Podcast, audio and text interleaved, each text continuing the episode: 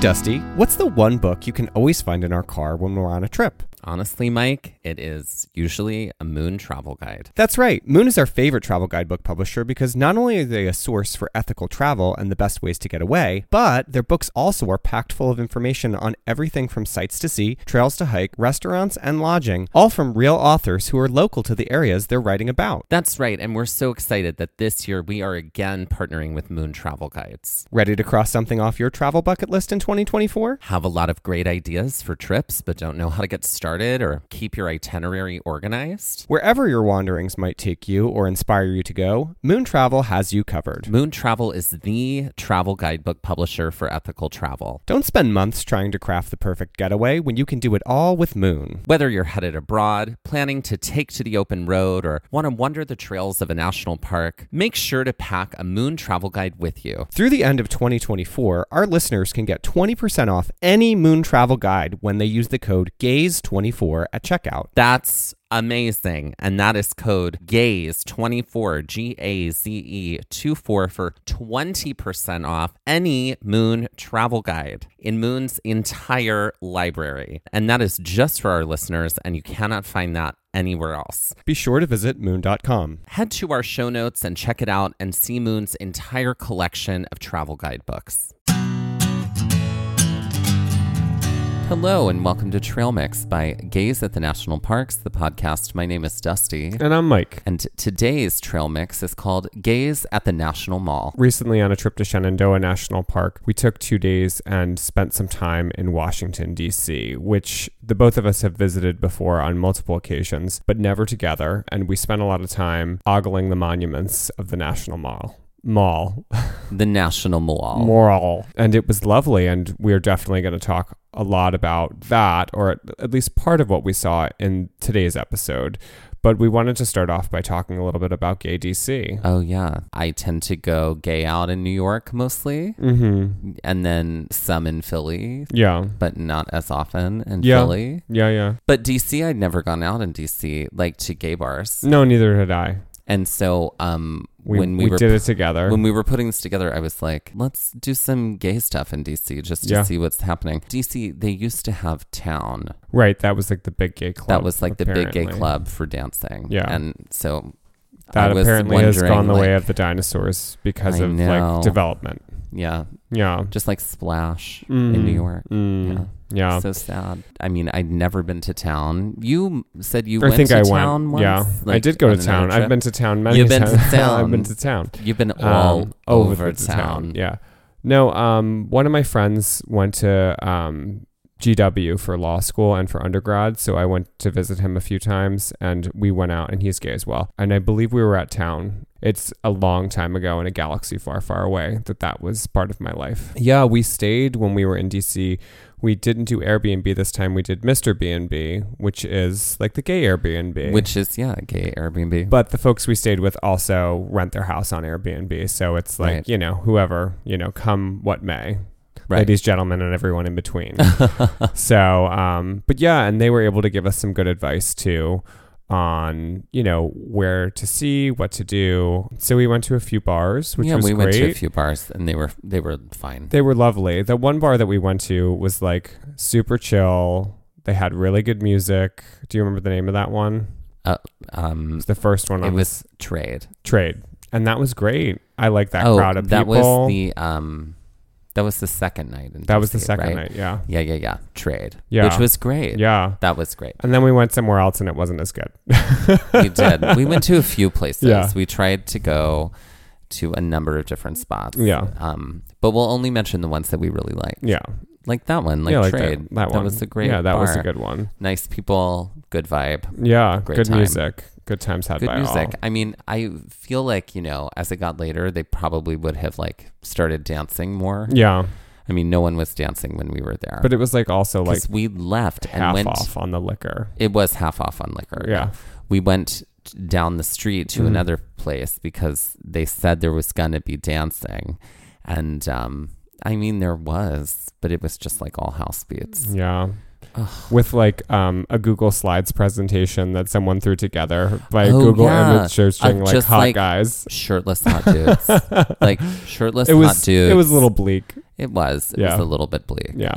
But It's not all sunshines and rainbows. I do feel like we're in an interesting time when it comes to gay bar culture Mhm. because as we begin to, as the communities begin to normalize more and more, then the need for a, you know, a gay gathering place and is becoming, you know, a little less necessary the way it used to be Right.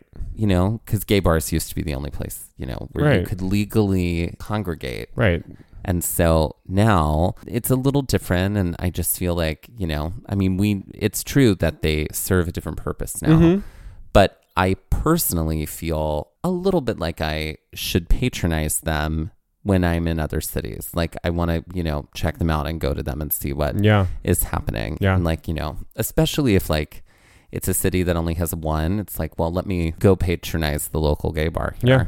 You have also been like my Virgil to my Dante when it comes to the gay bar experience, I have to say. I feel like I tend to go out more with you to gay bars because, like, I, you know, that was not something that I typically did a lot of before, like, I met you. Um, I would go every now and again, but I think you're, like, you know, willing to seek out those experiences just to see what the community is like in those spaces. And I think that's a great thing. And it allows you to connect with the city on a different sort of level than it would from just acting as a tourist by sightseeing. Um, you get to get like a little bit of local information and local flair from the people that are there. And there are people. And there are people.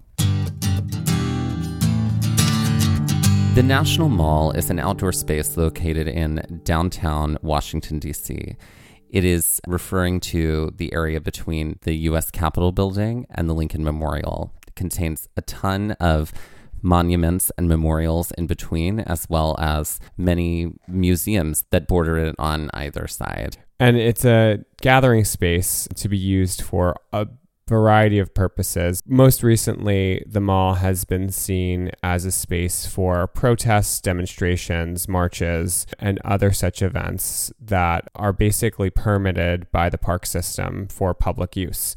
It's also a space where people watch presidential inaugurations and things of that nature. and it is operated by the National Park Service. To be completely honest, the first time I ever saw the National Mall, or I had ever heard of the National Mall, or all of this area referred to that, I was in high school, and um, I didn't know that it was called the National Mall. And so I heard that and I was totally confused. I definitely thought it was a shopping mall. Mhm. Like I thought there was a place called the National Right. Mall. Get yourself some anti Like the Mall of and go to America. Forever 21. Right, exactly. Right. That is what I thought it was. Yeah. Um, so I was curious about why it was called a mall. And um, I did find this. This is from mallhistory.org. The term mall originally meant a place where people played Pall Mall, a game similar to croquet. By the mid 1700s, it had come to mean a tree lined park where people went to walk and socialize. And then in the 1790s, the commissioners of the District of Columbia and Andrew Ellicott used the term to refer to L'Enfant's planned Grand Avenue between the Capitol and the Potomac. During the 1800s, it was sometimes called a mall, but also just the public grounds. The term mall became the accepted name in the 1900s, and in 1902, the McMillan Plan officially described it as the National Mall. And so that is how it stuck. Right. And just to like zone in on a few things that Dusty said there, Peter L'Enfant was basically appointed by President Washington to plan the federal city. Um, there were three commissioners that helped to supervise that plan, and Thomas Jefferson was the Secretary of State at the time. He worked with L'Enfant to outline the task, which was creating that plan. There were several iterations of that past L'Enfant, including the Downing Plan, which started in the early 1850s. Andrew Jackson Downing was a horticulturist and he designed a landscaping plan for the mall. So that was a big leap forward from just the monuments that were there um, and the meager landscaping that had been done. And then eventually, like Dusty had mentioned too, the McMillan Plan is what really brought the current state of the mall to where it is. And that's a plan that started in 1902 and really started to see everything completed to the accordance of the plan in 1976 for the bicentennial. And this is all in all of these plans are like, how do we create a public ground space in Washington, D.C. that also memorializes American history. An important organization to mention is NAMA. It's the National Mall and Memorial Parks, and it's responsible for more than a thousand acres of parkland, which contains some of the United States' most significant natural and cultural resources. The sites that NAMA manages are some of the most worldwide cherished symbols of what the United States is. Everything um, from the Washington Monument to the Thomas Jefferson Memorial, basically most of the things that are in the National Mall. It includes the Constitution Gardens. There are 60 statues and numerous historic sites and memorials and parklands in that National Mall area. It's responsible for all the maintenance and preservation, support for the White House as well as the U.S. Navy Memorial, and it cares for federal park reserves, which serve as a welcoming gateway for visitors entering into the historic fabric of the original 1791 federal city. It's as old, basically, as the capital city it's, itself, um, and it's a really important part of the upkeep of what you see when you go to the National Mall. Uh, and ostensibly, it is a part of the National Park Service um, because the National Park Service basically manages the mall itself and all the properties there. But it is kind of that arm that is specifically reserved for the mall itself. So we were staying in Columbia Heights, and this morning we had like ventured out to get some breakfast, and then we walked about three miles down into the National Mall as we were gazing at all of these monuments, you have this incredible like art history background. You knew a lot about the art history of many of these different monuments. Mm-hmm. And it made us both really curious about what is the story of the architecture and the design of the monuments here in the National Mall. And that is what we are covering today on Trail Mix. Right. Um, we you know, really took our time to figure out what route we wanted to take and what we wanted to do when we were on the mall. So we were able to find a pretty good plan that basically started with us going to the Jefferson Memorial and then walking to FDR, the DC War Memorial, and then the Martin Luther King Jr. Memorial. And that's what we're going to cover in this first episode. So, this is a two part episode that we'll be covering over the next two Trail Mix weeks. So, we will not be giving you a play by play of who was Thomas Jefferson, but we will be giving you a play by play of why the Thomas Jefferson Memorial looks the way it does. There's a, a lot of actually deep dive art history that we were able to unearth. And some of it I knew a little of it already, and some of it we had to kind of delve a little bit. But it just made it more and more fascinating the more we discovered about each of the memorials.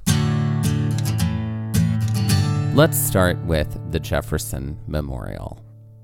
So, Thomas Jefferson, as we know, he was the third president of the United States. To find out more about Thomas Jefferson, go look literally anywhere. Right and you will find anything about him that you need to know. Mm-hmm. Um, but something that I didn't remember was that he was an architecture student. Like he was among many things, he like studied architecture when he was young. Right. And he was really inspired by Roman architecture. Right. So when we walked into the Jefferson Memorial, which I had been to before, had you ever been to before this yeah, trip? I had. Yeah. Been. When I was there the last time, it was right as the cherry blossoms were in peak season and the tidal basin was like a frenzy of activity. So it was really nice to be there when it was like a quieter weekend. It was like the first cold weekend in DC, so everyone was kind of inside, which made things a lot nicer to have viewership. The memorial was under restoration. The dome was being, I believe, repointed and refinished. Um, so there was a lot of scaffolding up. You were still able to access the memorial. But walking inside again for the second time, it's a pretty imposing sight when you walk into the memorial. There is a gigantic bronze statue of Thomas Jefferson in the middle of the rotunda. Beyond that, there are four walls and four breaks of columns that create an open air atmosphere in the memorial. On the walls, there are four quotes by Jefferson, and the dome of the rotunda, the dome of the memorial is supposed to be referential to the Pantheon in Rome. The Pantheon was a temple to the gods. Um, it has a giant oculus window in the top of the dome that's not here in the Jefferson Memorial, but it is a, a direct reference. The the stature of the memorial and the shape of it is a direct reference to that pantheon. The columns themselves are interesting, though, Dusty, and this is something you, you found out. Yeah, Thomas Jefferson, as an architect, actually introduced this circular structure that is supported by columns. He introduced that into American architecture because they had been using it in Roman architecture Right. for so long. And, I believe his intro- home in Monticello is also exactly uh, a reference to this, right, too. right, right. And so the um, architect of the memorial, John Russell Pope, wanted to pay tribute to Jefferson's work as a statesman, an architect, the president, drafter of the Declaration of Independence, advisor for the Constitution, and founder of University of Virginia. So he wanted to incorporate all of those major things That's into this monument, which is a lot. Yeah. It is a lot. However, he did not get to like finish the job because he died. Right. So there were two other architects that came on board to finish it, which were they were Daniel P. Higgins and Otto R. Eggers. They took over the construction upon his death in August of 1937. All of this information I literally got from nps.gov, There you go. which is the, one of the best websites Yeah. we have here in this country. Yeah. So Um, the memorial, the statue of Jefferson is 19 feet tall and it weighs five tons. The memorial itself was dedicated in 1943. And at the time, the statue was actually not bronze, it was a plaster model statue that was in place because um, there was a ban on the use of metals during World War II. So it actually could not be cast at the time of the dedication. So it was cast after the fact. It is a wonderful memorial to see, especially if you can catch it when the cherry blossoms are in bloom because they frame the tidal basin there. Jefferson also looks out towards the White House. That was part of the design of the sculpture, but and the sculptor was Rudolph Evans. The sculpture was intended to represent the age of enlightenment and Jefferson as both a philosopher and a statesman. I also want to bring up some um, some drama that happened with this memorial. Oh, okay. the hot goss. Anytime, anytime anybody wants to do something nice for somebody, there's always drama. Period. Always. I mean, do you want to talk about your birthday? no, but but seriously though. Okay, so anyway, no good deed goes unpunished. I Right. mean, Elphaba sings that, right? Mhm. Anyway, they chose this spot for the Jefferson Memorial, right? But when they chose it, you know, right at Tidal Basin, right there in the heart of the National Mall, by putting it there, it would remove a whole bunch of Japanese flowering cherry trees. And so there were a lot of people really upset about them just removing the cherry trees. And then there was also concern that this design would compete with the design of the Lincoln Memorial. And the way that they settled it was they basically went to the president at the time, FDR, and they were like, you need to settle this. And so he was like, no, I prefer the Pantheon design. Let's roll with that. Yeah. And that's what they did. Speaking of FDR, uh, the next memorial that we would encounter, and if you're walking the same path we would, um, which is one we just kind of looked up, we're like, what's the best way to see all the national monuments on the mall? Um, this was the next stop, and it was the FDR Memorial. Quite honestly, one of the most interesting memorials that I have ever seen. This is one of my favorites. It was really, really an impressive dedication to FDR's four terms as president. That's right, folks. Let's put on our American history caps because FDR was a president for four terms. He barely served his fourth term before Harry Truman took over at the time of his death, but he was elected and did begin his fourth term, I believe. Wait, I how many on that. terms did he serve? Four. the memorial is designed in four separate, I'm using air quotes here, rooms. And each of those rooms is supposed to. Represent, Represent his four term. terms. Yeah. yeah, yeah. Um, so that's like a really interesting design feature. The other very, very interesting design feature of this memorial is that it features a first lady. There is Yes. a statue to Eleanor Roosevelt, who was the first ambassador to the United Nations. Um, this is the only memorial in the National Mall. And I don't know if it's, you know, as far as memorials to presidents go, if it's the only presidential memorial, but it's definitely the only one on the mall that features a first lady. Um, and, And that was a big deal. Yeah, that was such a big deal. Yeah. The memorial was dedicated in 1997 by President Clinton, um, and it is spread over seven and a half acres, which is an impressive amount. This is a very large space for the memorial. Along with the statue of Eleanor, the most imposing statue in the memorial, which it should be, is that of FDR and his dog, Fala. And I believe there was a controversy there with how he was depicted. Is that right? As we know, if you research FDR, you will know that he suffered from polio and later in his life um, was bound to a wheelchair. Now, um, it is gone on record saying that he was not ashamed of his disability, but that he made what they call a political decision to not be shown in his wheelchair. And so there's all this back and forth about like, this was a choice he made. Do we therefore respect the choice he made and not depict him in a wheelchair? Or do we depict him in a wheelchair because that was essentially the truth, that he was in a wheelchair?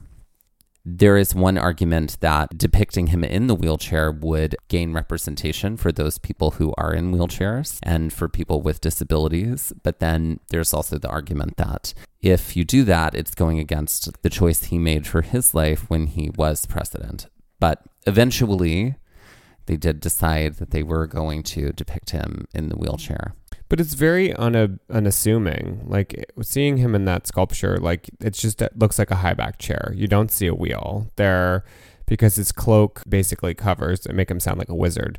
But his his coat covers basically the entirety of the chair. It's very flowy fabric. It really it's unassuming to me. Like when you had mentioned the controversy about the wheelchair and then about him being in it, I was like, I just looked back at the photos and I was like, it doesn't even look like he's in a wheelchair.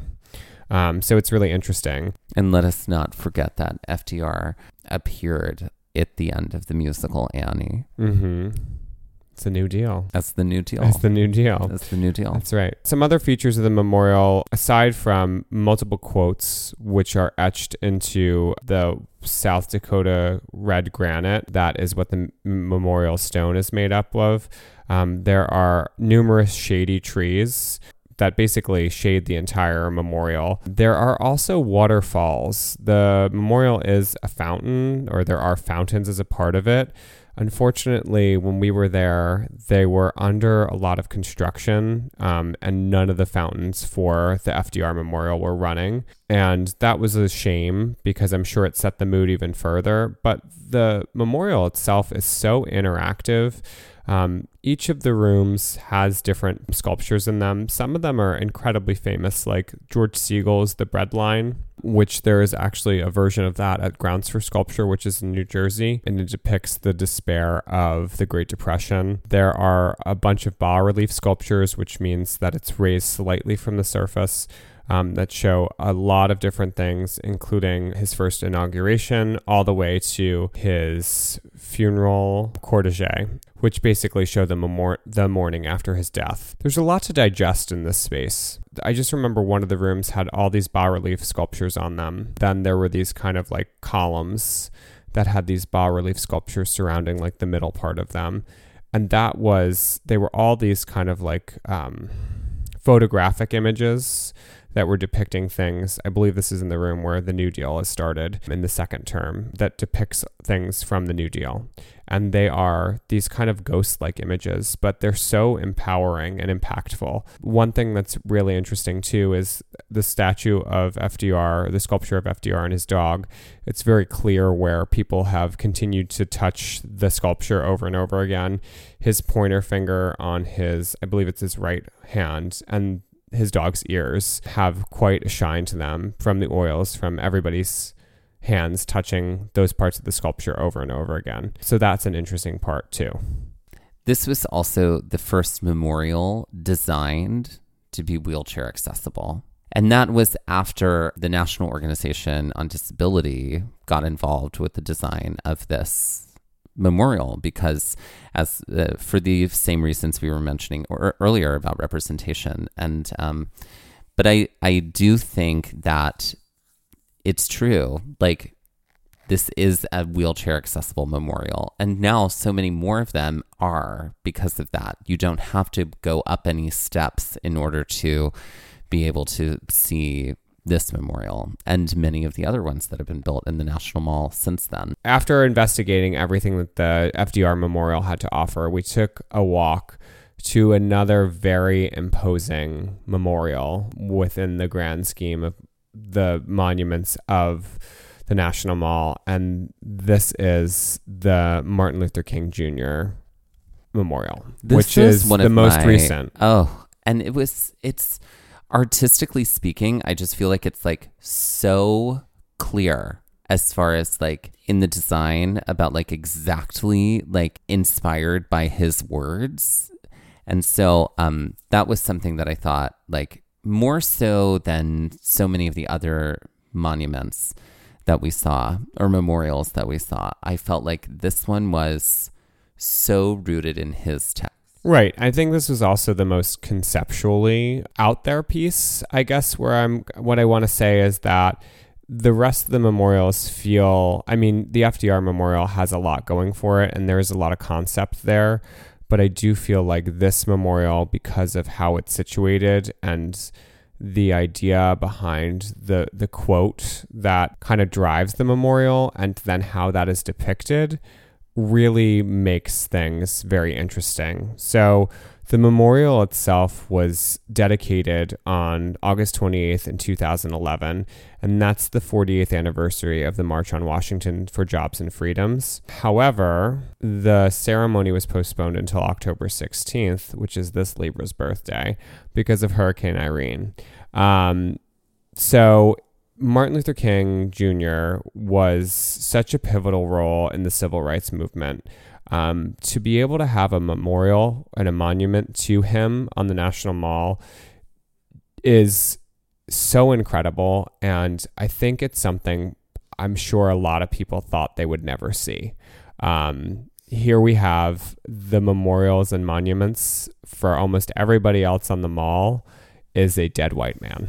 A dead white man, yeah. or um, or to to veterans of war. Right. Let's describe this real quick. When you happen upon the Martin Luther King Memorial, it is a very wide, like um, it's like a crescent shape. The it's whole like a, space. Yes, like a crescent shape, and there are these long walls on either side, um, and there's a centerpiece and then to the left and right, these long walls are full of quotes um, that he said in many different times of his life in many different places. Right. Like I didn't realize that he had traveled to Europe so much. Yes. And, and the quote is they're all Martin Luther King mm-hmm. quotes, but they all say where he said them at the bottom. Not I, all of them. Some of them do. A lot of them yeah. do.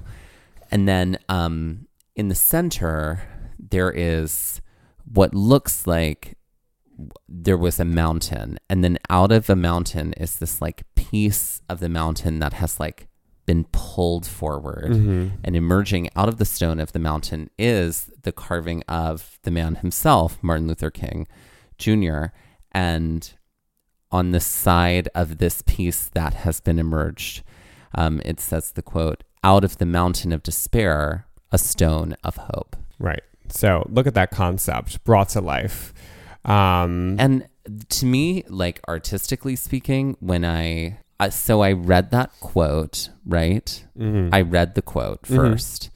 Did you read the quote? I read the quote first. Wait, did you read it? And then I saw him coming out of that rock. And just that piece by itself was clear to me what that meant. Mm-hmm. And then I turned to the side and saw that it had come out of those two other, like it had come out of what From was a larger mountain range. Yeah.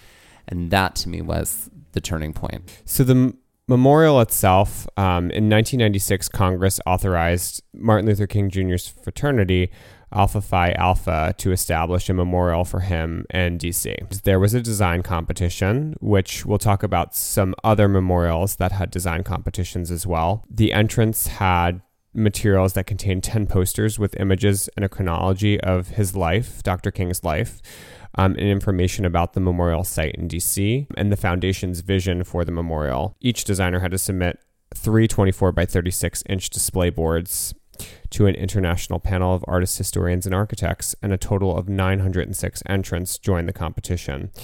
Um, they narrowed those 906 competitors down to 23 and asked them to submit a fourth board.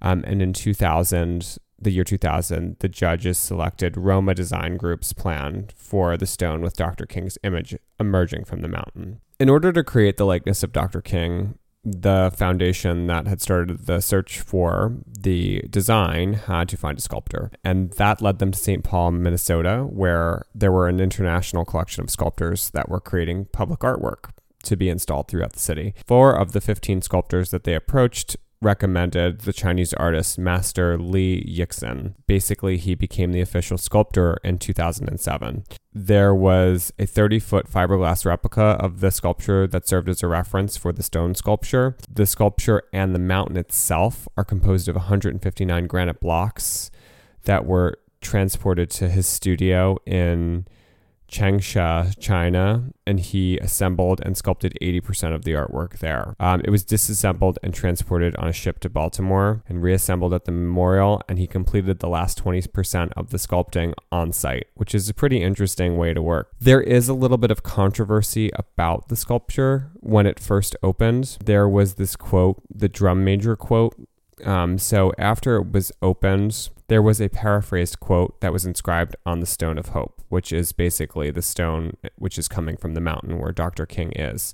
Um, I was a drum major for justice, peace, and righteousness. Maya Angelou actually weighed in and said it made him look like an ignorant twit. What ended up happening is they they got rid of the quote on the side. Um, they used some stone, they carved into it and created stone striations so it would make it look like it faded into the mountain of uh, the stone of peace itself. Um, so that was really interesting um, to see that there was a little bit of a goof there, but that's not. So that was on the other side. That was on the other side, yeah. So not not the side that we were. I was looking at when no, I saw that no, quote. No, it's very interesting to, to well, see that happen. At that. Yeah, well, but you know, mistakes can be corrected. So there you go. And I Maya mean, Angelou, there are the things that happen. There are the things we remember, the things we write down, right. the things we learn. Right. So I do feel like this was such a powerful memorial to see because of the symbolism and because of the concept behind it. Um, And the artistry. and the artistry. Yeah. It really is a fascinating glimpse into um, the way that memorials are created and how they are being created in this modern era that we're living in. And the final memorial that we are going to cover here on this episode is the DC War Memorial. Now, I did not know anything about the DC War Memorial when we were strolling up to it. We saw that it was there. I was I didn't even really understand what it was representing.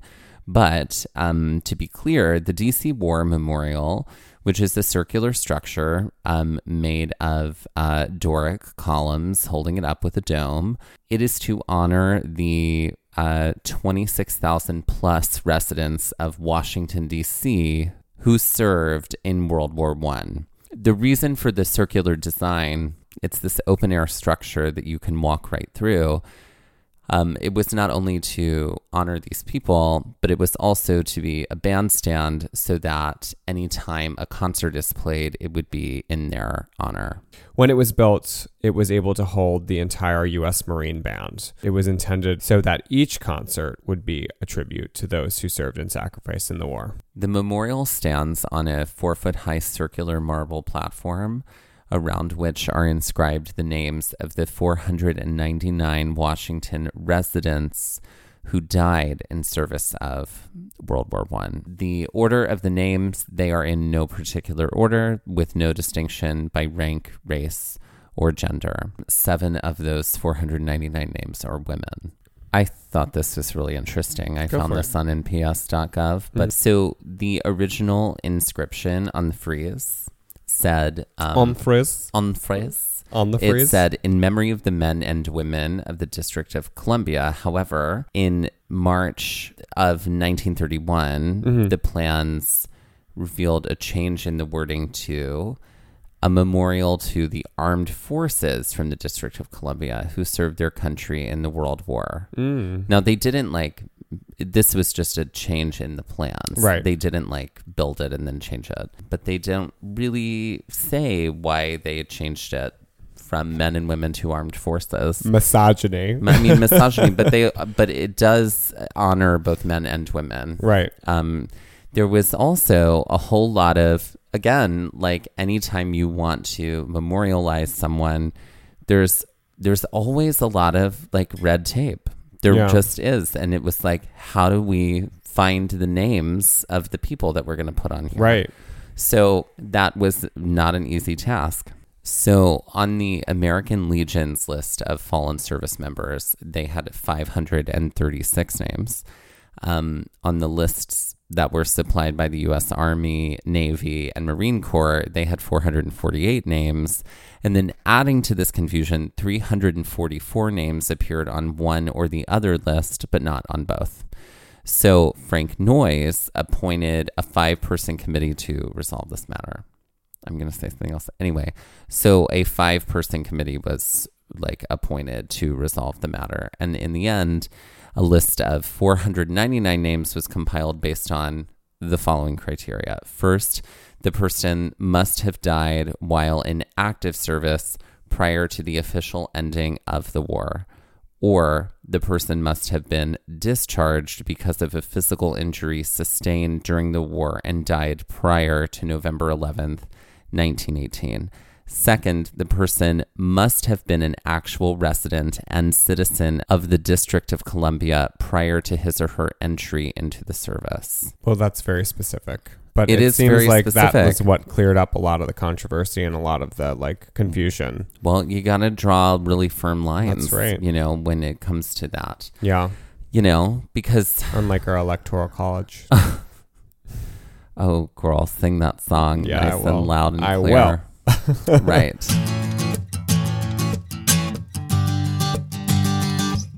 Let's end this episode with a game. And this game is called Name That Orator.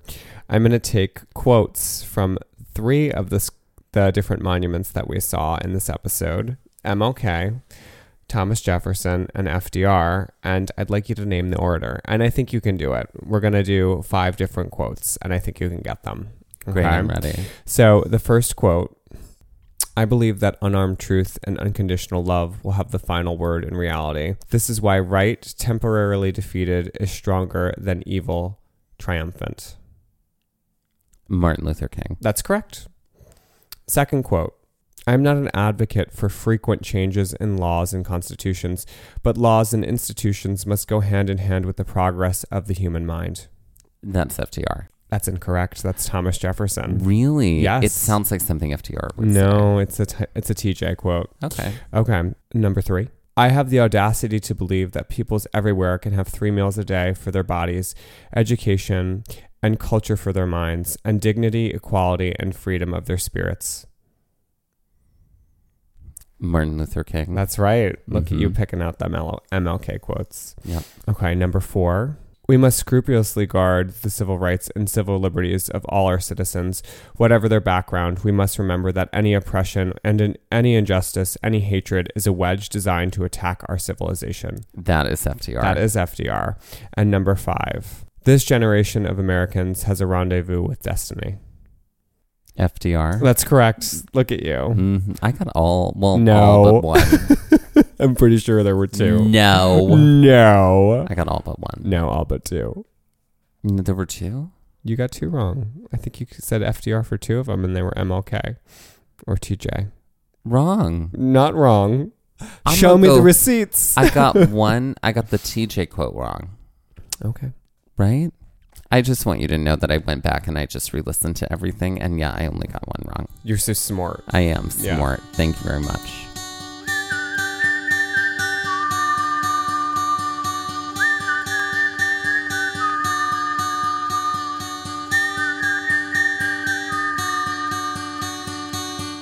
This has been Trail Mix by Gaze at the National Parks, the podcast.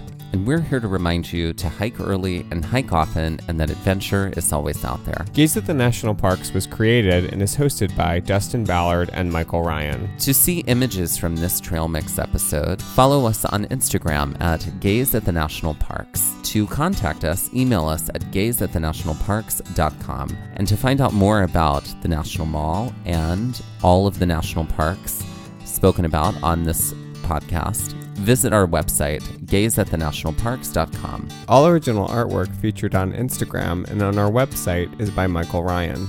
All original music was written by Dave Seaman and performed by Dave Seaman, Mariella Klinger, and Sean Sklios.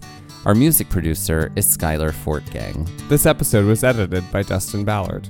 We would also like to acknowledge that while exploring the National Mall, we were on the traditional lands of the Nacotchtank or Anacostan and Piscataway peoples. Tune in to our next Trail Mix episode to find out more about the other memorials in the National Mall.